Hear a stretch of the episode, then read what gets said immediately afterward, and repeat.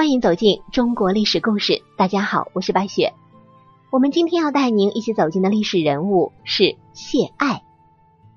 儒生在十六国五胡乱华时期，普遍是不太受重视的。在那个时代，强者为王，谁的拳头硬，谁的军队狠，谁就能够称王称霸，左右他人的命运。各国的君王也大多是打仗的能手，手下知名的也多是汉勇的将军。但是钱粮这个西垂的汉族政权却是个另类。在西晋灭亡之后，在强大的中原异族政权的一波波冲击之下，从张轨任凉州刺史开始，顽强生存了七十五年，是十六国中最长寿的。钱粮一直秉承着以儒家思想治国的理念，轻徭薄赋，重文轻教，使其成为乱世中的避风港。到了第五位君主张崇华时期，钱粮更是发展到了鼎盛之时。但是因为他处于西北一角，实力是很有限的。而此时中原后赵已逐渐的统一了北方，他强大的军力也把目标转向了凉州。公元三四六年，钱粮政权交替，张崇华接班。后赵皇帝石虎派遣大将麻丘、王卓、孙福出兵合拢，攻克五街、京城。钱粮都城孤臧受到了严重的威胁。张崇华急忙调动军队，命老将裴恒迎战。裴恒不敢与后赵将军正面对抗，于是，在广武修筑城墙，想用相持将运输线漫长的敌军给拖垮。可是这个计划对钱粮也是灾难。后赵军已经深入了凉州腹地，钱粮的生产生活都受到了巨大的影响，资源储备有限，也没有外援，同样没有拖下去的资本。这个时候，幕府相司马丹举荐了谢爱，说其为乐毅、韩信一样的人物。当时谢爱还是一个白丁，常常却以诸葛亮自比。而钱粮沿袭的是魏晋的制度，在体制里，土族大户占据着重要的位置。世俗社会上，人们也非常看重出身，因此平民庶族难有出头发达的机会。为形势所迫，张崇华就召见了谢爱，一番问答交谈，完全是心悦诚服。于是就任命其为中间将军，配备了五千人马，交由其率领出战。谢爱军队扎营在正午，半夜的时候，两只猫头鹰在军营中鸣叫。不得不说的是，自古以来，无论是猫头鹰的鸣声，还是它的叫声，都是比较瘆人的。谢艾自然也是听到了，马上就有人在军中散布谣言：“枭乃枭也，六伯得枭者胜，今枭民牙中克敌之兆。”晋书上是这样描述记载的。士兵们都听见了猫头鹰夜间在军营中鸣叫，本来还心怀忐忑，现在就转忧为喜了。原来这预示着胜利呀！军心士气为之大振。后赵军啊，则以为钱粮军的气势已经怯懦，必然是不敢出击的，全然未加防范。可是呢，谢艾却突然出击，斩首五千，后赵大军大败而退。谢爱是一战成名，因功被封为福禄伯。谢爱的布衣进爵引起了一众权贵们的排斥和嫉妒，他们用各种方式诋毁谢爱，直至张崇华将他外放为酒泉太守。公元三四七年的四月，后赵皇帝石虎命麻丘率本部攻打钱粮的福罕，又命令石宁率两万人为其后援。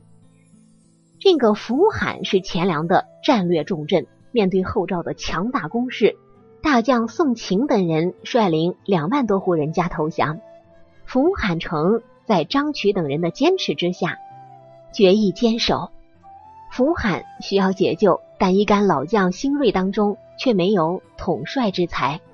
无奈之下，张崇华再次启用了谢爱，将其召回，使持节命为军师将军。率领步兵、骑兵共计三万人迎击后赵，在临河，谢爱与麻丘相遇，双方各将三万兵马列开阵势。谢爱头戴白帽，乘坐在小马车上往来驰骋。麻丘得知那是对方的统帅，非常气愤，这样就来打仗了，这是瞧不起我呀！当即命黑硕龙骧三千铁骑进攻了。谢爱的左右也很害怕，忙请求谢爱：“你别坐车了，咱骑马吧，万一有个什么闪失，跑得快啊！”于是这个谢爱下了马车，却命人搬来一个凳子给坐下了。后赵的兵士看到这一幕，也都傻了眼，以为这是诱兵之计，这一定有埋伏啊，因而进退失据，举棋不定。就在这个时候，谢爱派出的骑兵在别将张茂的带领之下，从小道穿插截断赵军的后路，发觉前后都有钱粮的人马，后赵军大乱了。谢爱乘势进攻，斩杀赵军将领杜勋，及余后赵损失。一万三千人马，麻丘单枪匹马脱逃了。三四七年的五月，不甘失败的麻丘集结了十二万大军，再次进犯凉州。钱粮节节败退。后赵毕竟是大国嘛，其动员及战争的能力远大于钱粮，国家又到了生死存亡之际。张崇华想要亲征，被臣下劝阻，于是任命谢爱为使持节。都督征讨诸军事，行卫将军谢爱在这一战中大败麻丘。七月，后赵石虎派来援军，又被谢爱给击败了。到了八月，谢爱指挥钱粮军队反击，将后赵军队赶出了国境，胜利班师回朝。连续五个月的几次大战，谢爱的军事才能得到充分的发挥和证明，他意气风发。正要大展宏图，但钱粮的权贵们依旧是容不下他。当时的政权依靠豪门士族的拥护，并没有绝对至上的权利，因此张崇华也只能是将其再次外放。三五三年十月，年仅二十七岁的张崇华病重，其子年幼，庶兄张作与大臣赵长、魏基等相互勾结，意欲篡权。时在外地为官的谢爱上书张崇华，建议驱逐张作、赵长等人，并自请回京。张崇华知道谢爱的忠诚与能力，十一月初时亲自写信要谢爱回朝，担任卫将军，监察中外诸军事，并辅佐朝政。但张作等人隐藏了诏令。十八日，张崇华去世，秦子继位，赵常等假传遗命，让张作辅政。三五三年十二月，张作篡位，废黜了张耀陵，诛杀谢爱。谢爱在后赵实力强盛时，屡次挫败其进攻，以致后赵皇帝石虎曾经这样感慨说：“吾以偏师定九州，今以九州之力困于扶韩，彼有人焉，未可图也。”遗憾的是，谢爱之才得不到充分的利用，纵使孔明重生，也是枉然呐。谢爱所处的环境、气遇与之前诸葛亮不可同日而语，但其刹那之间发出的光辉，不只是钱粮最后的辉煌，也足以在史册中留下耀眼的一笔。